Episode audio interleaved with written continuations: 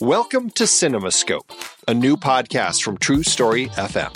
Hi, I'm Andy Nelson, co host of the Next Reel Film Podcast and Movies We Like.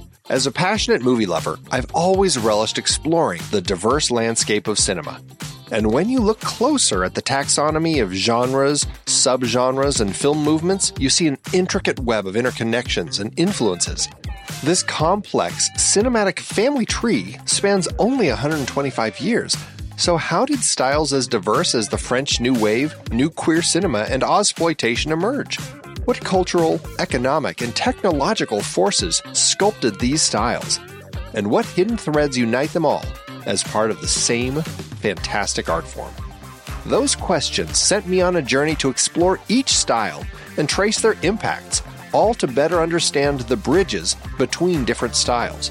And that led me here to CinemaScope. In each episode, I'll be exploring one particular genre, subgenre, or film movement in depth, inviting expert guests to help us all better understand what defines that style, how it came to be, and what branches it in turn influenced on this big cinematic family tree. For example, how did German Expressionism shape American film noir? What's the difference between westerns, spaghetti westerns, and Brazilian nordesterns? We'll examine the economic and socio political forces that birthed categories like blaxploitation, and we'll spotlight visionary films and directors key to the evolution of different styles. So join me as we explore the complex forces that shape film's evolution and appreciate the diverse creativity possible in its relatively brief history. Let CinemaScope be your guide to understanding this art form we cherish how its genres blend, bounce off each other, and advance a rich tapestry of storytelling innovation. Together, we'll gain a deeper appreciation for this wondrous, shape shifting medium. Our journey begins soon. Be part of this adventure by subscribing to CinemaScope today.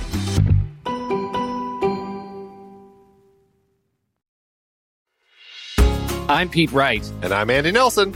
Welcome to the next reel. When the movie ends, our conversation begins. In just a matter of seconds, you're going to hear a classic episode of this show from back in the day when we called ourselves Movies We Like. It took us a while to settle into the show's format, so you'll notice some differences as you listen to these episodes. For instance, it takes us a bit of time to actually get into the conversation about the movie, things like that. But we're still proud of the conversations about the movies themselves, and we think they're worth keeping in the library. So enjoy these episodes from our back catalog. And you can become part of our Discord community, learn more about the show, and find out how you can become a supporting member at thenextreel.com. So thank you, everybody, for downloading and listening to The Next Reel. We appreciate your time and attention, and we hope you enjoy the show.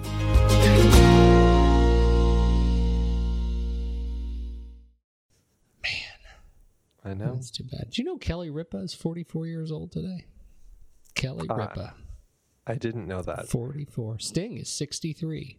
Can we somehow tie all that into Saw and its anniversary? no, but I. Whenever I think of Sting, do you know what I think of? I think that he's 63 years old and he's been in a continuous orgasm for 44 years. Oddly, as long as Kelly Ripa's been around. what, what does that mean? wow. I see now even I didn't go there. I didn't think about that. I just it was a number that popped into my head. I was just thinking about the tantric his whole tantric thing. Okay. But uh, you don't know about that? No, no. Well, maybe you need a little therapy. maybe I maybe I need to investigate more in Sting's life. he's he's out and and quite proud of his tantric uh, tantric sexual relationships with oh, his with his wife. Not Kelly Ripa. Not with Kelly Ripa. No. no. All right. Oh my. Hey, uh, how are you? Are you feeling good this week? It's been a busy week. You know, our uh, documentary, The Joe Show, goes uh, starts its theatrical premiere on uh, tomorrow, Friday. So wait a minute. Did I know this? I don't know. Can I now, see it? Is it here? Do. Is it here? Not, Can I see it? It's not in Oregon. No. So you're the be... producer, right? And you couldn't set like how long have we been doing this show? How long have we been friends? And you couldn't hook Portland up with a single theater? I know. I, I just I failed you, man. Jeez. Failed you. All right. So what are you going to do to make? I need to make good. What are you going to do? Tell you what, just for you, next month I'll Yeah. have it up on Discovery ID for you. How's oh, that? see, I'm not a subscriber of that. Will I? Will I have to pay something? Will some? Will I need subscription to something? So you're going to set what, it up for me, for me and only me, and I have to subscribe to some Fakakta cable thing?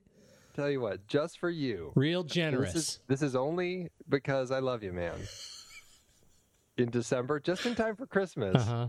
I'll have it out digitally where you can download it on iTunes. Oh, just in time for Christmas. Great. One of your closest friends, been doing a podcast for years, and I have to wait till Christmas. No theatrical. I'll be. I'll be. Uh, what if I'm traveling? And you know what? It's in Dolby Atmos, so you're really going to miss It out. is not. you liar. Uh, no, that'd be kind of a, a That would waste be of the Atmos. waste of Atmos. it's IMAX 3D Atmos documentary about Sheriff Joe Arpaio. Oh, just what everyone wants to see. Yeah, I think he would go for it for sure. Hey, listen, who is in control of putting the trailer and the artwork for the film on Fandango? Because I will note it's not there, and I have just hearted the Joe Show. I've added it to my movies. and It's not there. I, I don't know. That's a good question. Again, you you your function on this is what? Clearly, clearly not the person who deals with Fandango. minions. hey, congratulations uh, on that, Andy. That's fantastic. Actually, Yes. that that really is great. I know it's a long time coming to get it to theaters, and and Yeah. and one step closer to getting it in my house again. So exactly, one step closer. But anyone who's interested can go to joeshowdoc.com to learn more. Joe Joe Show. Let's see if you're right. Doc.com. you're right. It's there. Phew. Don't worry about it. Got, got one thing the right. site the site's up. uh, oh, and it crashed. Kidding. Oh. Kidding. You, there. Wyatt. A lot of Wise pink. Time, A lot of pink. Yes, Joe in his pink underwear. You know, it's a weird thing. I noticed you've retoned the stripes of uh, the American flag pink. Yes. What was the creative decision behind that? Do you ruffle any feathers by doing that? I don't know. You ta- and yeah, it's you've tainted the the uh, red, white, and pink. No, the pink, white, and blue. It's still. Oh, way to go there. Uh-huh. Yeah, I'm very patriotic. Uh, let's tell the people where we're from, shall we?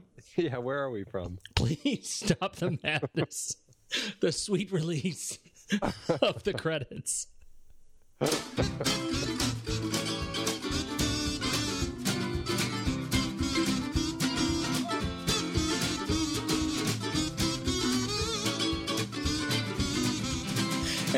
everybody, it's the next reel. Welcome. Thank you for joining us. My name's Pete Wright. That there is Andy Nelson. Hey! And we spoil movies. We sure thank you for showing up and allowing us to spoil movies for you. You can learn more about the show at thenextreel.com. You can join the conversation at Facebook uh, or Twitter or uh, or even uh, Google Plus or I'm going to say it out loud. Ello.co. Uh, Don't you don't go So you- there. You It's- Hello? Hello, Governor. Hello, Governor. Did you? You didn't. I noted you didn't even ask me for an invitation. No, I, I haven't. I'm not ready for that. I'm You not are- ready let me tell you. that relationship yet. You are totally not ready for that. I can barely handle Twitter. It's- Uh, well, it's, you can find me on Ello. I'm playing with it a little bit. If you're if you're on Ello, this new experimental, uh, you know, high school social network project, which is is probably demeaning, possibly to high schools. Um, you should uh, you should check me out on there. I'm just at Pete Wright there, and so come come join the conversation. Let's see if it's worth sticking around Ello. See if it's worth Andy joining Ello. Let's say that. Hello. Uh, thank you. Uh, thank you. Uh, before we jump too far ahead, to everybody who has jumped in and commented and shared us, uh, shared with us their thoughts. Uh, uh, the most important uh, news: uh, Leisha Warfield, friend of the show, love you, Leisha, uh, actually s- stared me straight into some fantastic uh, triangle glasses with angular stems, which totally throw my sense of balance and, and frankly, judgment off. Uh, so I will be buying some of those. Uh, and uh, we have uh, uh, Twitter was the home of requests from abroad this week. Oh yes. Yes, we did. We had uh, we we uh, had some comments from uh, the good and kindly Martin. Well, I, now I I'm gonna I'm gonna butcher this. I'm gonna try it. You tell me what you think. Martin Tilquist. Sounds pretty good to me. Yeah.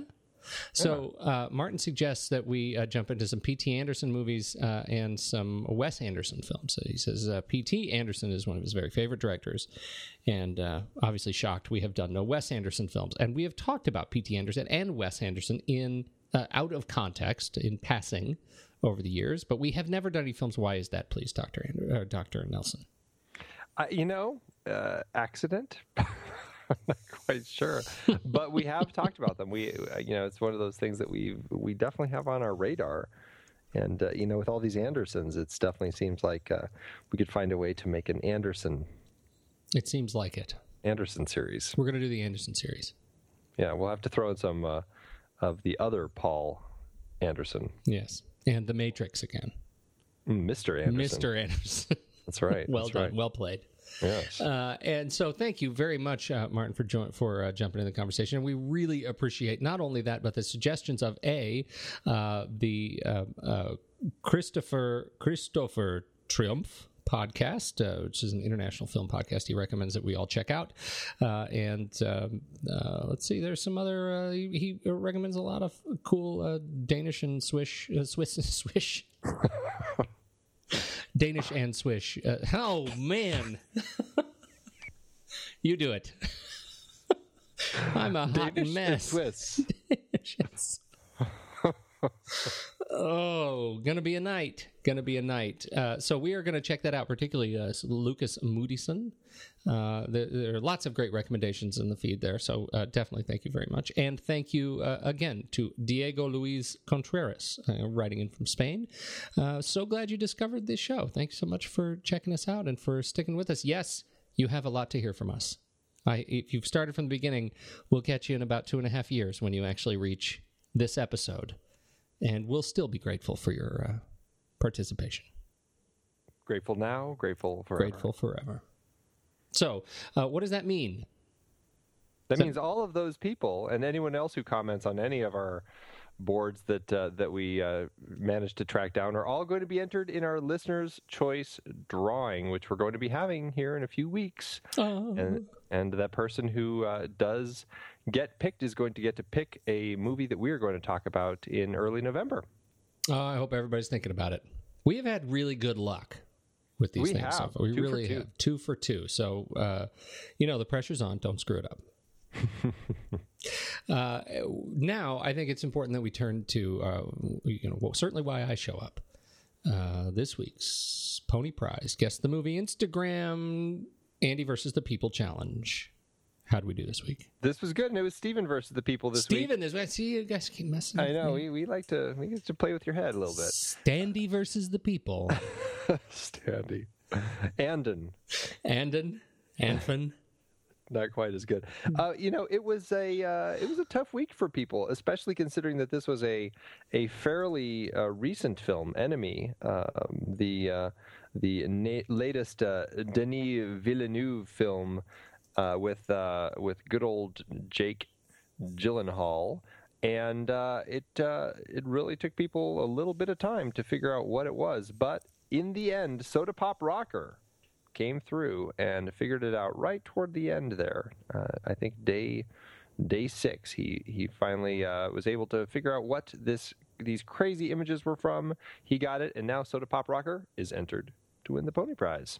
Awesome. Awesome. Congratulations, Soda Pop Rocker. Thank you so much for playing. Keep coming back.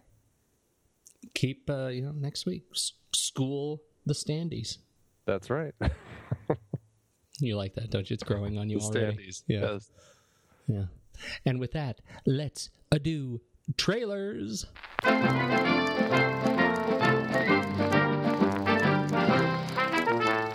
I yeah, I was going to do a trailer that uh, apparently I haven't seen, but apparently it's out. Have you heard of this uh, Space Station 76? I have actually. I I heard about that quite a while ago, and it was uh, playing at one of the uh, film festivals. I can't remember which one, but Has uh, it hit wide release?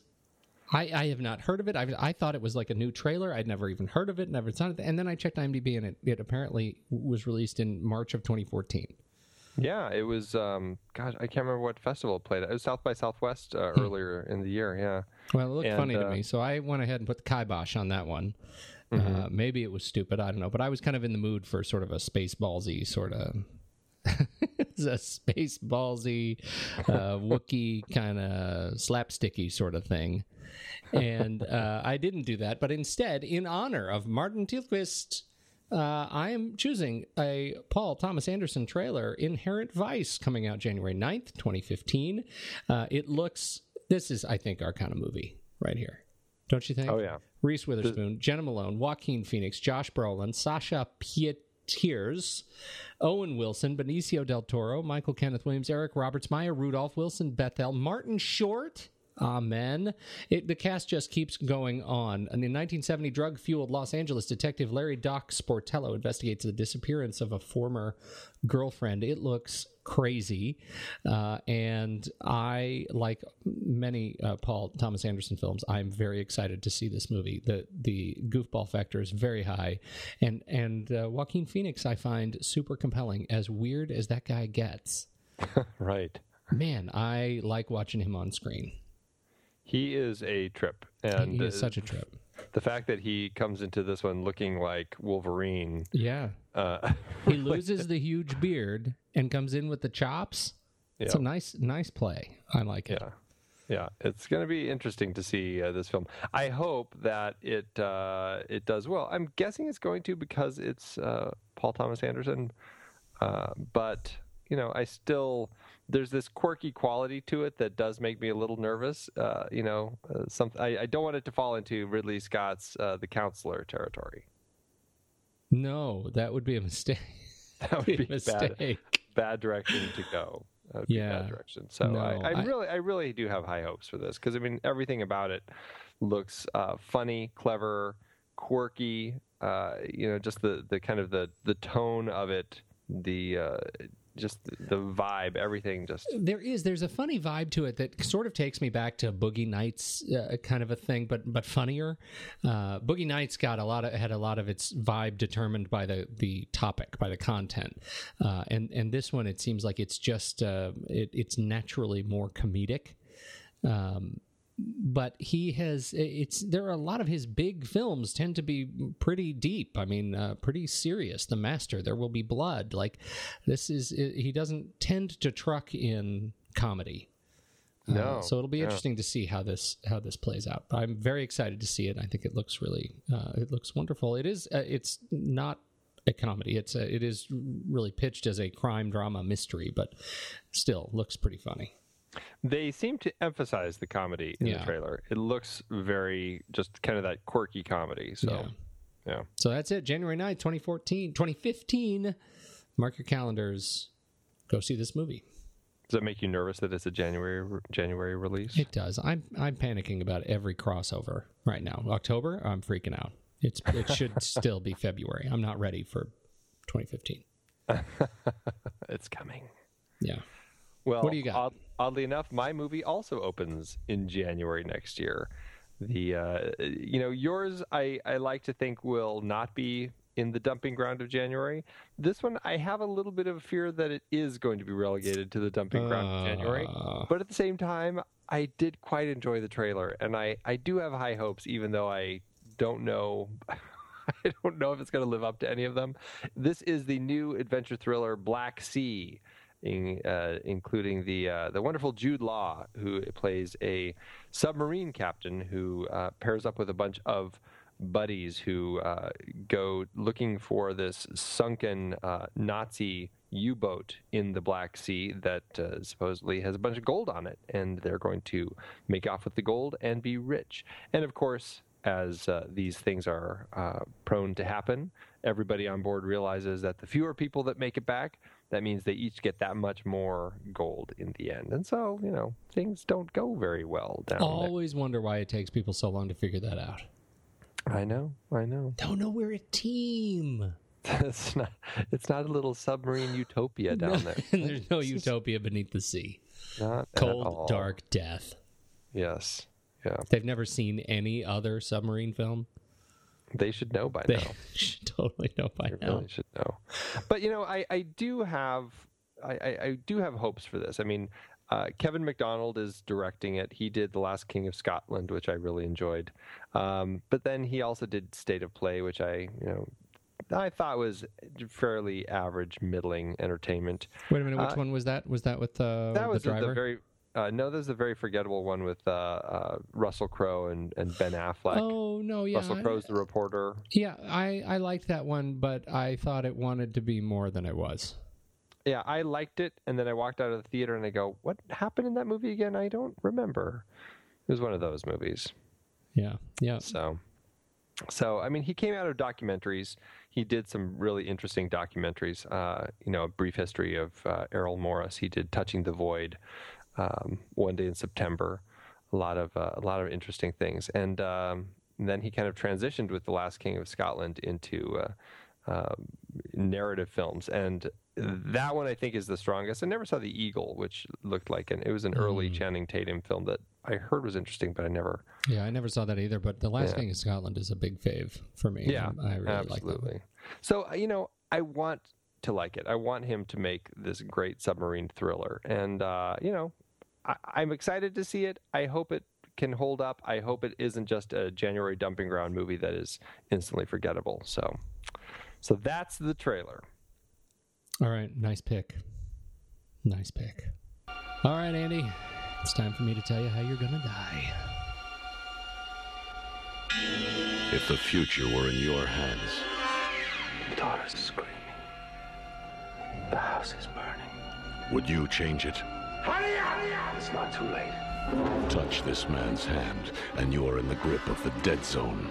I've had another episode. Only the imagination of author Stephen King could take you there. Johnny, wait.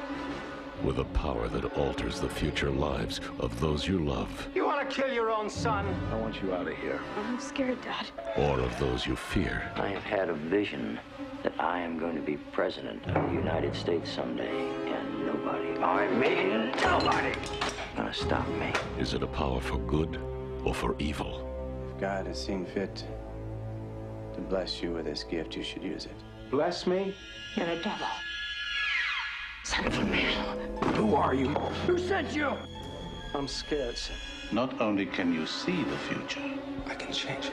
I was there. I saw it.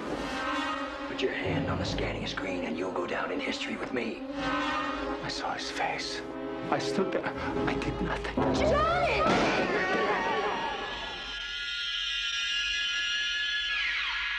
Stephen King, The Dead Zone. And we're taking on the Dead Zone, 1983 uh, David Cronenberg film with the young and handsome Tom Skerritt. Yes. You know, Tom Skerritt. I don't know that he was ever young and handsome. Even in like Alien, he was not young, and he was he's always been the rugged small town police chief, right?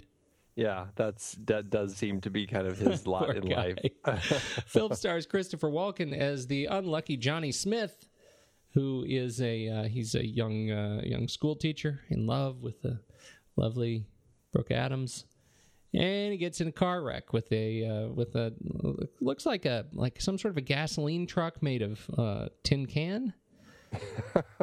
and uh, and he wakes up five years later and has the power to touch people and find out uh, when they're going to die, when their friends are going to die, when their loved ones are going to. He can tell the future, but only the really bad stuff. right. It's tough. That's a curse. It is. How It the really movie hol- sucks. how did how did it hold up for you? This uh, this is the I should say this is part of our Stephen King series uh, based on the book The Dead Zone, uh, which was released uh, just a scant uh, four years before the movie came out, so 1979. So so now how how did it hold up for you? How do you feel about it?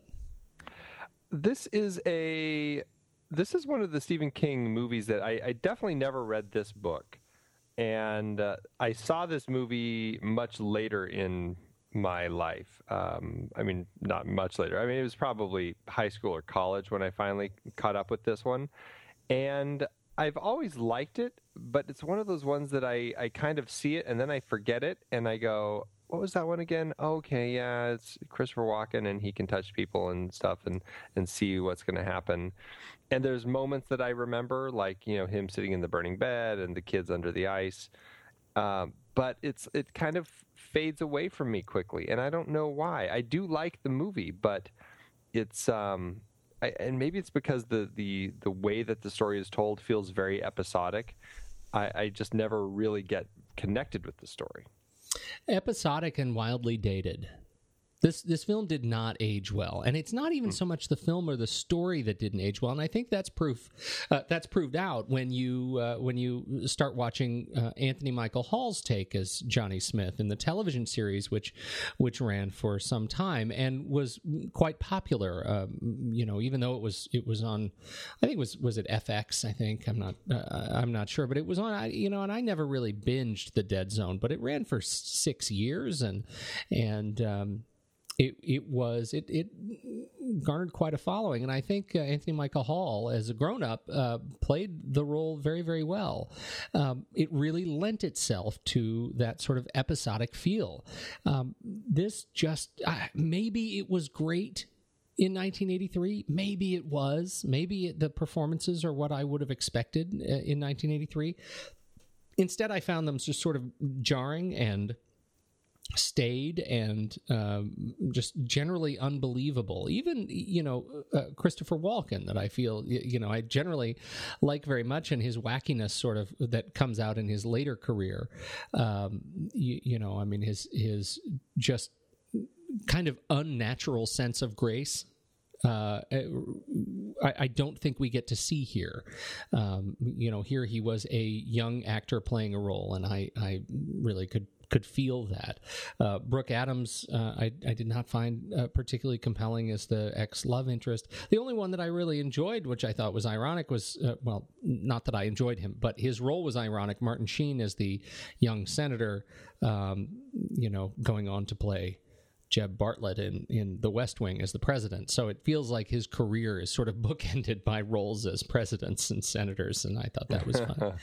uh, that, that was pretty comical. No, yeah, that was nice. So, yeah. but generally, I found I you know I'm with you. I, I, think you described it really well. It's a it is not a memorable film. I would ask you of this film, do you ever remember the end? Like when yeah, you think about it. I, I, I, mean, I, I do remember like I, that's another of the moments that I always remember is is Martin Sheen holding up the the kid, and so you know it, it's it's but it's just those kind of moments that um, I mean, and I, I I think I may like it a little more than you do, but I just forget about it right away. You know, so it's like I can enjoy the movie while I'm watching it. I mean, I, I, guess I don't have a huge problem with the performances. I don't have a real problem with the, the datedness of it, but it's, it is just it. I don't know. It's just weirdly forgettable, and I I don't know if it's a, a tonal thing because it was kind of a different type of story that Stephen King was telling. Um, but uh, because it definitely in his uh, kind of the the work that he had been doing up to that time there. Uh, I mean, yes, there's that kind of supernatural element of a, a, person who gains this psychic ability after this this accident and coma, who then can see people's future and everything. But uh, but it ends up feeling much more like a drama. It's an interesting tone to this film that. Um, doesn't doesn't have that horror vibe from either Stephen King or David Cronenberg, both of whom I think had much more of a horror bent at that period of time in their careers. And so this one does come across feeling very uh, a lot more dramatic. And I don't know if it's it's that the the pacing with it also that just kind of slows it down and makes it like uh, okay, I I I I can see where we're going. You know, we've got okay, we've got this little episode with uh, you know the the girl in the house burning, and then we've got you know then we've got the killer, and then we've got the uh, the politician. It's like it just kind of goes from one thing to the next, and I never feel like there's progression for him or or anything. It's just you know one case to solve after the other, and that's I think that's exactly what you said is is right. Why the TV show concept for this worked so well because. It, by nature, these episodes work well in the land of TV, and it was the USA Network, by the way. USA Network, okay. Yeah. Yeah. Well, another reason, sort of just further up the dial, uh, you know, in 2000, where, you know, it, it garnered quite a, a, a passable uh, uh, you know passable audience. Uh, and uh, and I think it makes more sense as a as a television series. It's one of those funny things about Stephen King's work. Like there there are so many of his books that I think do make better television. Some obviously don't, but um, you know, The Shining is not is a, a good example, I think. But um, mm-hmm. in any case, um, but what's your take on Christopher Walken though, as a you know in the lead role? Uh, you know, I guess I don't have too many problems with him. It it just again, it's just like it, it doesn't really stand out to me as uh, you know any major role in Walken's career as one that uh, stands out for me as as a key one.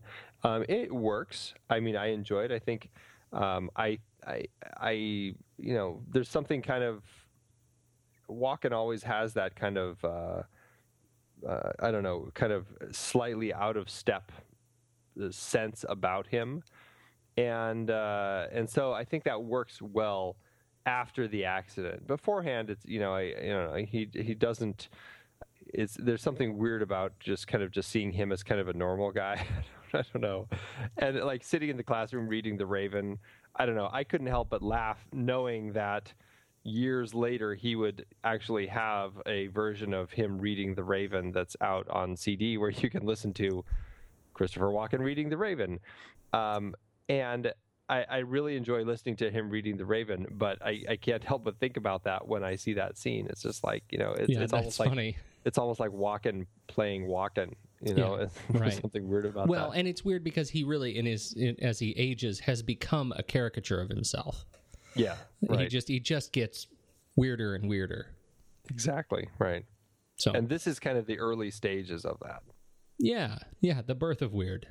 Yes. Yeah. Uh, but but you know, I like I said, I do like him. It's weird to see him with a love interest uh, because he just keeps getting weirder, and I know him more as sort of the guy who doesn't generally have the love interest or at least a normal love interest in his films and so you know that's interesting i um i find uh you know um he he just he just doesn't doesn't doesn't hold the the role for me well, and the thing about the love interest, at least at least that goes away. I mean, he, yeah. he kind of he kind of clings to that, but at least Brooke Adams kind of fades in and out of the story. I mean, I, I don't have a problem with Brooke Adams. I actually think um, if if I were to pick a Brooke Adams performance in the uh, in this kind of 70s 80s I, I would probably gravitate to the uh, invasion of the body snatchers remake because i really like her in that one this one it's just like eh okay I mean, and that's how I feel about so much of the film. Yeah, okay, you know, yeah. it it does its job. It's I you know I don't think it's one of Cronenberg's best films. I don't think it's one of Stephen King's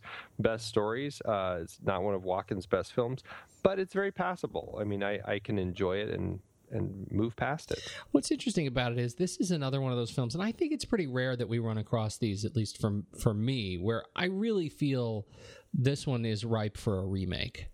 You know, I, uh, they're not going to bring the television show back. And ran for six years. Let it be a classic. But I, you know, I think 1983 is long enough for a film like this. I think somebody could come back in and make a nice taut thriller uh, that gives us a little bit more of the the spook factor. That's one of the things I really wanted out of this. I, I think it may be a case where the effects, uh, the the cinematography, which in this film was not particularly earth shattering from Mark Irwin. Um, that just the way they moved the camera was not to the to a sophisticated enough uh, point that they could really capture what it's like for him to see these really horrible things you know? And it made me think of brainstorm because i you know that was a film i i really liked. Uh, you know when we talk about christopher walken in particular um, the uh, you know what they did there when they actually send you into the brain uh, into these kind of recorded visions mm-hmm. uh, I found really compelling and uh, and I, I feel like I can't actually remember uh, that I think that was Douglas Trumbull, right? That was 1983. That was so that that was released the same year, and they ended up capturing a, I think, really fascinating um, way of moving through um, psychic trauma visually in a way that I, I, think was was compelling at the time. Yeah, I at the time, recommend going back and watching it again. Oh come on! I actually, this is one I, I watch fairly frequently. I think you're being Oh, you're, really? you're being a little hard on. it. I actually Well, really quite like this film. I think that you know it's Natalie Wood's last film, Louise Fletcher. I mean, they're just I, I thought it was a I, I really enjoyed this film. This may be I need to put this on my guilty pleasure list for this year. Well, it could be because I mean, yeah, because you clearly saw the, that when you were at an age to see it and and you know pull something out of it. I saw this like know, five years ago or something, and that was my first time watching it, and and it just it was it was for me it was a dated experience. Oh, okay, more dated than this. Yeah, because equally of the dated. effects. I think because of the effects. That to me made it seem a little more dated. They used that big tape though. That wasn't that great. Those giant reels. Big tape. Uh, it's all you need to record the brain. That's right. But you get what I'm saying, though. I mean, this is one of those things where clearly there have been better examples of it. Even maybe Strange Days. You know, as as little as we both liked Strange Days, um, there is this sense of, of being able to use use that that leap uh, into the brain uh, and and do so in a way that's visually interesting. Well, and also on top of that, because I, I definitely agree with you. I think there's something that they could do to really bring that, uh, the you know, of this actual dead zone, the title of the film, to life better. I mean, the way that they talk about the actual dead zone, and I, I don't know. I, you're I right. It's like, eh, okay. So the dead zone is, you know, he goes to this place where he sees these visions, um, but the people aren't necessarily dead. He could still potentially change it, so it's the dead zone. But eh, I don't know. There's something about the title that I, I find much more interesting in the actual title than in the way that they describe it. And I feel like someone could now find a way to actually create that where there's I don't know. There's there's more to it. I think. Yeah, I think so too. Because what's it describe the dead zone as they describe it? Well, I think it's just. Uh, I mean, it's it's pretty simplistic. It's just you know he he goes into this vision and he uh, he sees something happening, but he doesn't really see himself there. So he's so, uh, but he so he gets a sense that he can. Uh, it hasn't happened yet, so he can potentially change it. I think is basically it, right? Yeah, that's my that's my understanding of it. It's it's. I was my son saw the album art. It was up on my screen as I was preparing for this. You know, he's eight and he says, "Dead Zone, what's that? Sounds awesome." and I, t- I tell him, yeah, it really is. It's like when we're on a call on the in the car. You know, we're in the car and we're driving over Sylvan Hill. You know, you know Sylvan Hill. Yeah, yeah, I know Sylvan Hill. That's where his, you know, that's where he sometimes gets a treat. There's a Starbucks there, and sometimes we go and get him a chocolate milk when he's particularly charming. And we always lose cell calls there. Said that's a dead zone. He says, and he looks at me. and He says, they made a movie about that. I said, pretty much, pretty much. That's what they did. That's pretty funny. So I, you know, it's a sense of of having, and I like, you know, I like the intention here. And I also did not read the book. I'd be curious to see um, how they handled this. But I like the intention of here's a guy with this powerful psychic ability, and yet there is this way, uh, this place where he goes where he doesn't have complete control of it. Right? That's his. That's the weakness of his power. Right. And that was, as you say, wholly unexplored in this film. I think it was just an unexploited benefit of his powers that I don't think they they particularly uh, explored well enough. And maybe that's a case of they're just not good enough in the 80s to our expectations today of telling these sort of superhero esque origin stories. That could be. I mean, you know, we could be suffering from superheroitis uh, Yeah. nowadays, where we're so used to these origin stories and, and getting a much more interesting, compelling uh, explanation of things. And you know, I don't know if it's fair to pin that to this film, um, but it certainly it certainly could suffer from that. I, I think there's some there's something to it. I think there's something to it. We're we're going to be unnecessarily hard on the film. Yeah. Something else that I think I was actually reading. I, I read kind of the the, the kind of a, a synopsis of the book to try to get a sense of what the real difference is between the film and the book. Because I heard, Yeah. you know, in the process of writing the script, they ended up kind of uh, tweaking the script quite a bit. You know, a couple different people had come in to write the script. Um, uh, you know, uh, uh, I think Jeffrey Boam, who had originally uh, he had actually originally wrote it when he was developing it for Stanley Donen, which seems like a very strange directing choice for this film. He had done um, uh, uh, why am I blanking on it? The uh, Singing in the Rain. Right. Uh, you know, it's just like you know, it doesn't seem to fit. Anyway, he left, and then Stephen King adapted it uh, when Dino De, De Laurentiis uh, wanted him to, but nobody liked that version. A couple other people, uh, Andrei Konchalovsky. Uh, I heard that ended up being like five different versions, five different people writing the script, and they went with Jeffrey Boam's script, and he removed. I, there's this whole parallel storyline in the book, and uh, reading through this plot synopsis makes me feel like I think that there could be something with what they took out of the script that I would actually want to see. They had this parallel storyline going on where, right at the beginning of the book, you meet young Johnny, and he starts at a young age having some strange experiences. Like he gets knocked unconscious, he um, has a big lump on his head, he mumbles this message, uh, "Don't jump it no more," that he later finds out. Um, is there's this adult that he says it to who gets hurt while he's trying to jump start a car. And um, so we meet him at a young age. And then we meet a young Greg Stillson, the politician, at a young age. And throughout the book, you end up having this parallel story between Johnny as he kind of grows and becomes, uh, you know, who he is and, and goes into the coma and gets this dead zone and all that sort of stuff. And Stillson as he journeys on his political path to becoming this, uh, this great political leader, albeit a very corrupt one and uh, and then eventually those two cross uh, paths cross and I don't know. I, I don't know if if the story would work better or worse with that in there, but I do find it compelling to read that, and I'm like, at least that's something that I feel like would give me a a fuller story to latch onto rather than this episodic, uh, you know, let's solve this person's problems and then this person's problems and then this person's problems type of story. Yeah, no, I agree with you. And something that, that may have been a little bit more of an audacious uh, screenplay and an audacious film um, to to take on something just slightly more epic. Yeah.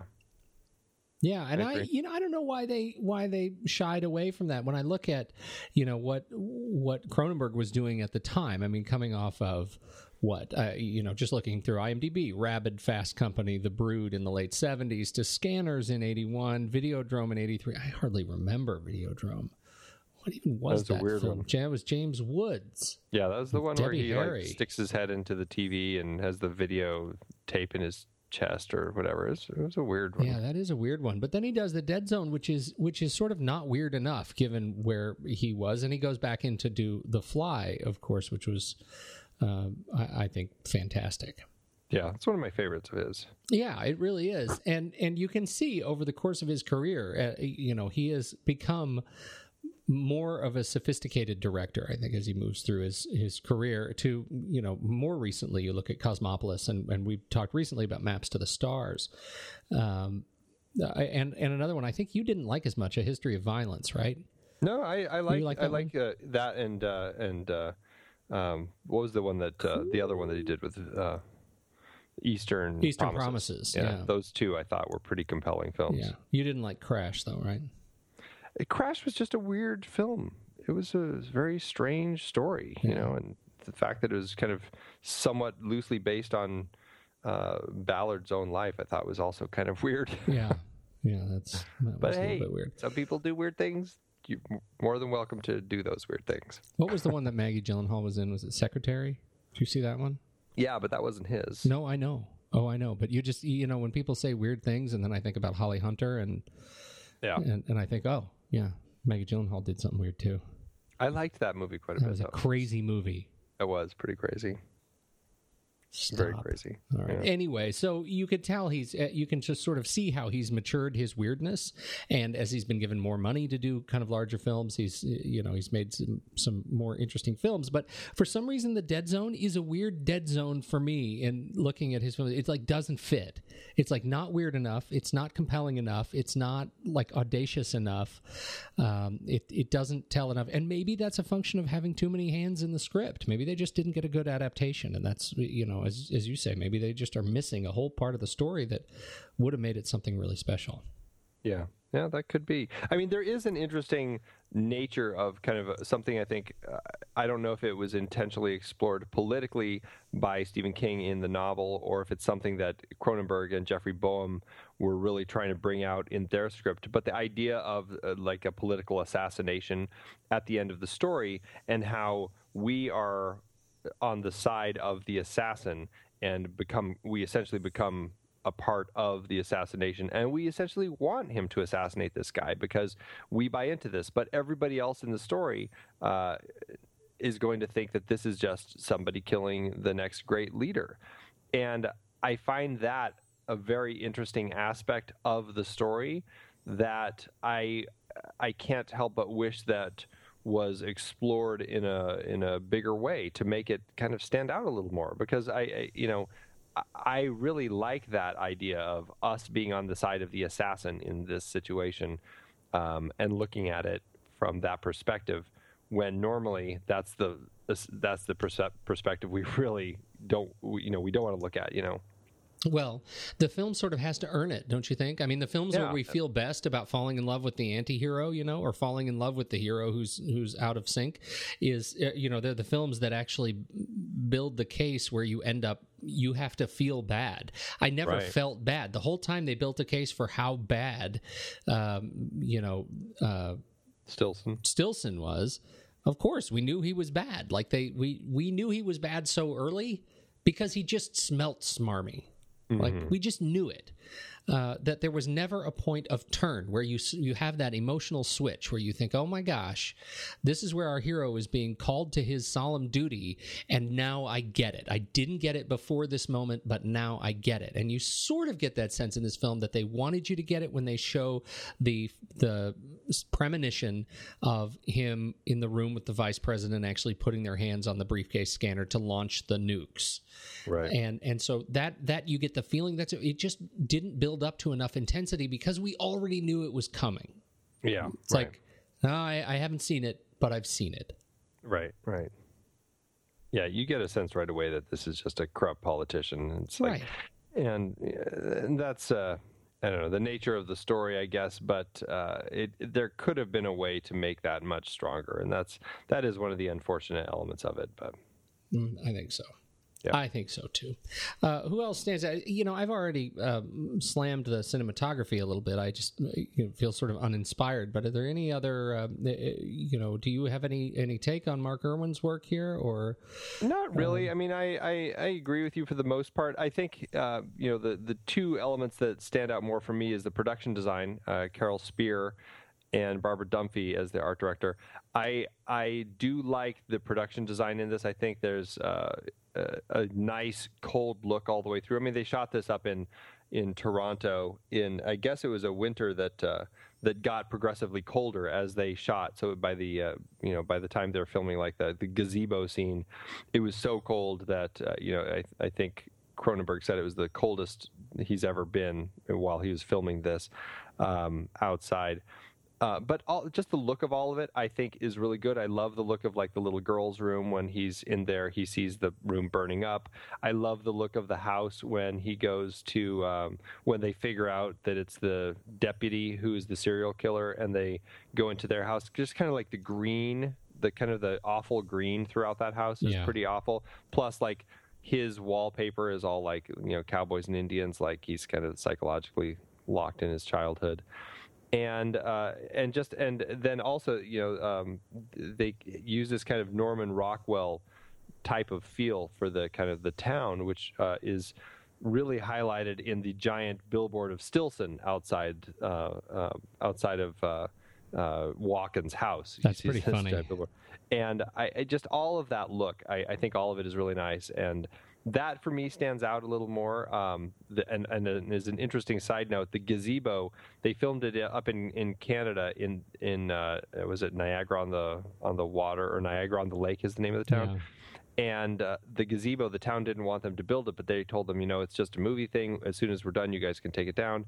And the town, I guess, fell in love with it, and it's still there, and you can actually go uh, hang out in this gazebo that's now become like part of the town history. Oh, that's pretty funny. Just strange little little tidbit of info. But that's you know that's something that's key. And then also I, I really do actually like the music that Michael Kamen wrote for the film. I do too. It's uh, he's not David Cronenberg's usual collaborator. Howard Shore is who he usually uses, um, and Howard Shore was unavailable for this particular project, and so he went to Michael Kamen, and I like it. I mean, it's it's an interesting score to listen to. It's not. Uh, like by itself, it's not you know, as compelling, but in the context of the film, I think it works really well. I do too. I think it. I, I think it really does work very well, and it's one of those uh, Michael Kamen scores that I that I like, even yeah. even with the hair. even with the hair. Uh, yes. Yeah. Yeah. It's it is an it's a it's a listenable score in yeah. for the most part. It has some really nice themes. Mm-hmm. It, it, does. It really does. Mm-hmm. Very, uh, very sad. There's kind of a sad tone to it that I think fits for this person who's essentially come out of this coma, coma and is lost in time because of the five years he lost, yeah. but also just lost in his place because of this weird ability that he now has, and he kind of separates himself from people. Well, you said it, and it, it uh, you made me think of of you know Eeyore. I mean, this whole film is sort of the Eeyore of the Stephen King adaptations. oh well, now I see dead people, and then I stepped in poo. You know, I mean, it's just like sad. It's just really sad, but not sad in like a dramatic way. It's just sad. yeah, that's funny. Anyway, um, Tom, Tom Skerritt. I love. I still love Tom Tom Skerritt, even though I made fun of him earlier. I do love oh, him. It's hard to not love yeah. Tom Skerritt. He's always great. Colleen Dewhurst. She's mm-hmm. briefly, she's kind of scary. She is creepy. Yeah. She's uh, got that, uh, I don't know, that crazy mom look. That, yeah, she she does well in her part. I like Anthony Anthony Zerbe. I mean, he's one of those great character actors that you just see in everything. I mean, he still is out there. He was in American Hustle last year. Yeah. Uh, you know, he's uh, just a great face, and I, he's great as that rich guy. you know, he really is. It's funny that you bring him up because I, you know, uh, this is one of those rare films where I was actually able to talk my wife into watching with me, and and um, she watched the the she she missed all but there she got all but the last half hour. She got bored, and which which maybe is telling. Um, but uh, you know, the she she saw him and said, "Wow, he looks like the bad guy." And even though he's really, I mean, he's he's not. He's you know, he's ultimately not the bad guy. He's not the best dad, makes right. weird decisions, but but he's not a bad guy. But he is a bad guy in so many movies that now I just see him as a bad guy. And I thought that was a funny point. Like he's, you know, I I think I originally was in one of the Lethal Weapon movies. I think he was in uh that where I, I think that's where I discovered him as a youth and I don't think he was in Lethal Weapon. What was he in that was uh, not Lethal Weapon 1? Um, he was in Steel Dawn. He actually was in The Equalizer for a few episodes. Yeah. That's um, funny. What was he in? Maybe it was uh, License to Kill. I think is probably what you're thinking. James Bond. Maybe that was it. Yeah, he was. Um, I can't remember who he was in that, but uh, Milton Krest. Wow, I that maybe it was licensed to Kill. Um, well, it's going to make me crazy because I feel like it was something else, uh, not that. Yeah. So I'll have to think on it. Anyway, so he's just he was a, he just looks like a, a bad guy, yeah, or a corrupt does. a corrupt cop or a something. Yeah, generally corrupt, always corrupt something official. corrupt. Yeah, yeah. You know what his first film was? Uh, Wild Wild West. Cool Hand Luke. Dang. a little different. Good old Anthony Zerbe and Anthony Herbert Lom. Yep. Herbert Lom is great. Yes. Yes, he's he been is. around forever, and uh, gosh, he just uh, he just passed away a couple years ago. But um, he had been in all the Pink Panther movies, Spartacus. He's one of those guys who just was busy Yes, he was. And uh, and I like him in this. I mean, he his part's not huge, but I think he's effective as kind of just the the doctor. You know, it's it's a simple part, but I think he works well in it. Yeah, not a great doctor. I mean, by standards. in context of what he actually performs, yeah, right? he's not not a great doctor, but uh, but he's good in the role. yes, yes. Uh, Anyone else uh, that you uh, that you really that you really love? No, I think that's about it. Although, Yeah. and just an interesting side note, um, the kid who takes the photos at the end in the final uh, climactic uh, scene, Yeah. assassination attempt, he is actually one of the uh, the Sheen kids. He's one of Martin Sheen's kids. Hmm. He is Ramon Estevez. Keeping it in the family. Ramon right. Estevez. I, what else has he been in?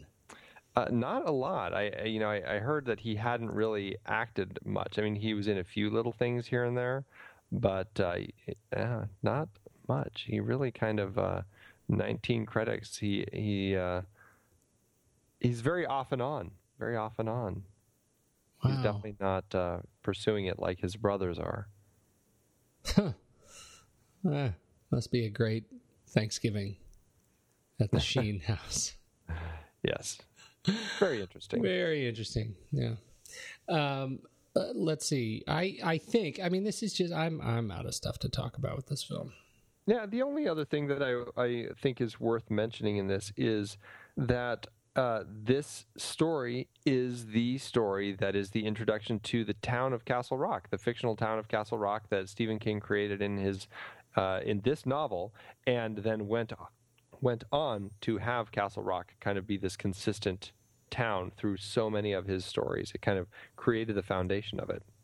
It was Castle Rock that was. Was it Castle Rock that was under the dome, and Castle Rock that was. Is that is Castle Rock what we see in like the Gunslinger? Like I early early uh, Castle Rock. I'm sure there are like Stephen King listeners out there who are Yeah, furious are at us for not not a knowing. lot better. I, I I know nothing of the lore, and I've been told that I have to read the Gunslinger to wrap everything up for me. Here it is. Let's see. First appeared in The Dead Zone and has reappeared as late as his 2013 novel, Doctor Sleep. Uh, yeah, it's a. Uh, it was in. Let's see. Works set in Castle Rock, The Dead Zone, Cujo, The Body, Uncle Otto's Truck, Mrs. Todd's Shortcut, The Dark Half, The Sundog, Needful Things, It Grows on You. And then if you look at works referring to Castle Rock, the list is very large, including Creepshow. That's true. Yeah. All right. Under the Dome refers to Castle Rock. So it is a very, very uh, busy town in the world of Stephen King. Fantastic. Mhm. How did it do? How did it perform? It did okay. It uh, it wasn't as popular as uh, Cujo this year. It um, let's see. It made it cost ten million dollars to make at the time, and I think Cujo was what eight million. So it cost. They had a little more money with this one. Shot it up in Canada, so I imagine their uh, dollars may have gone a little farther, and uh, it ended up making uh, adjusted profit. It ended up making about $25 million adjusted profit.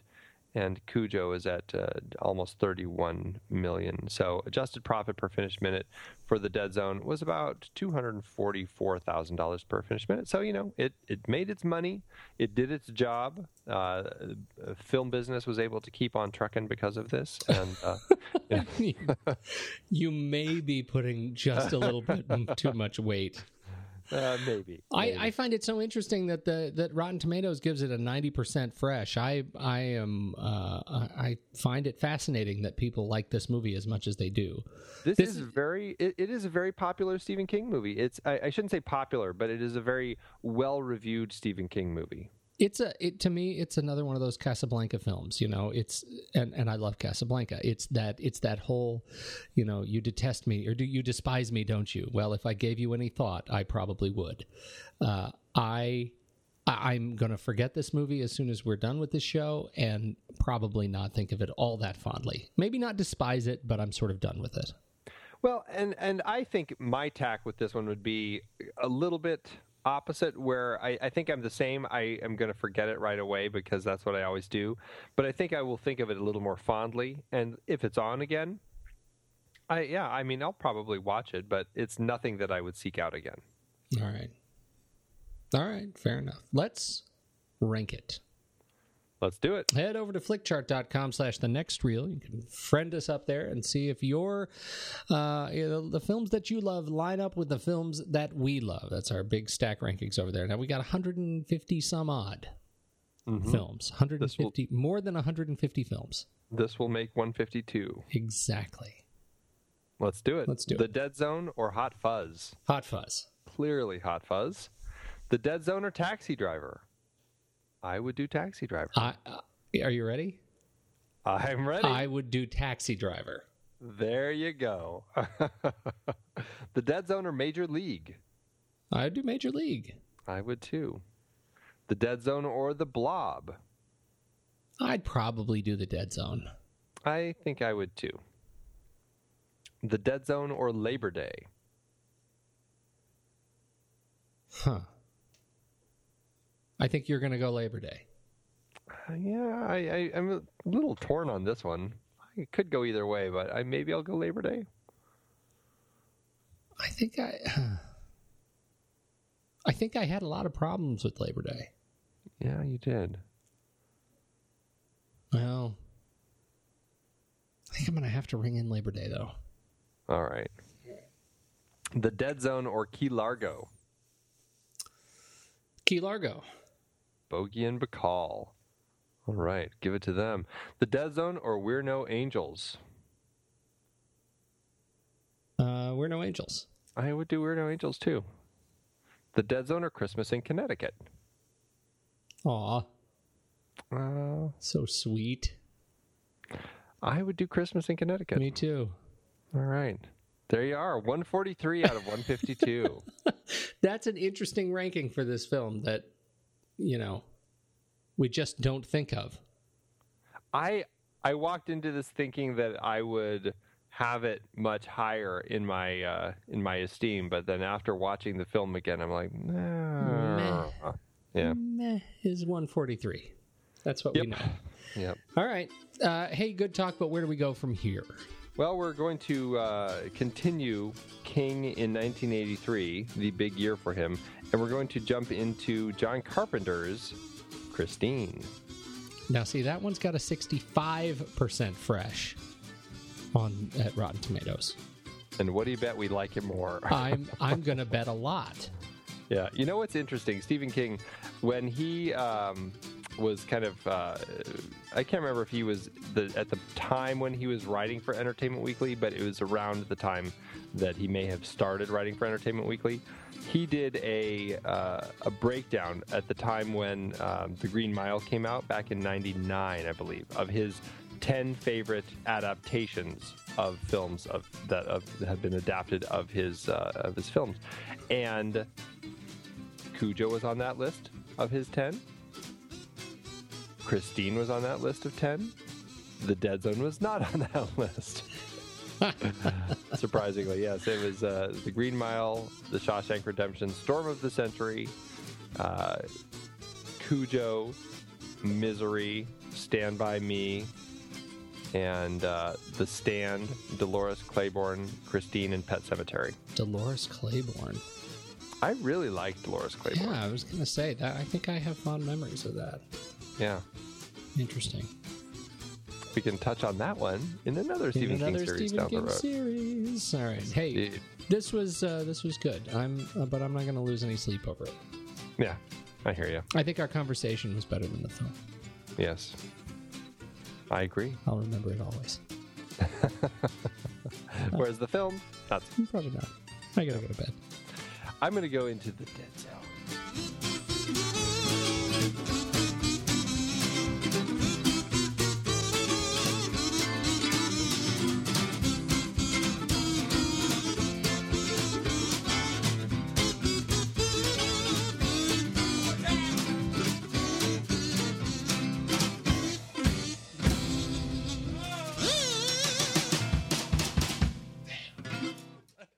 Okay, so I've got one uh, three star review by True Crime Reader who says it's okay. I bought this movie because it was the only Stephen King movie I didn't have. What does that say about True Crime Reader? I have to say, because there's some real stinkers in there. It was okay. I think a man would like it more that I did. not quite sure what True Crime Reader is saying there. A but, uh, man would like it more than I did. what does that even mean? I don't know. This guy was real gone for five years. He was in a coma for five years. He wakes up thinking the nurse's little girl is in a fire. He took a wrong tour somewhere. That's like uh, almost a haiku. Feels like it. Wow.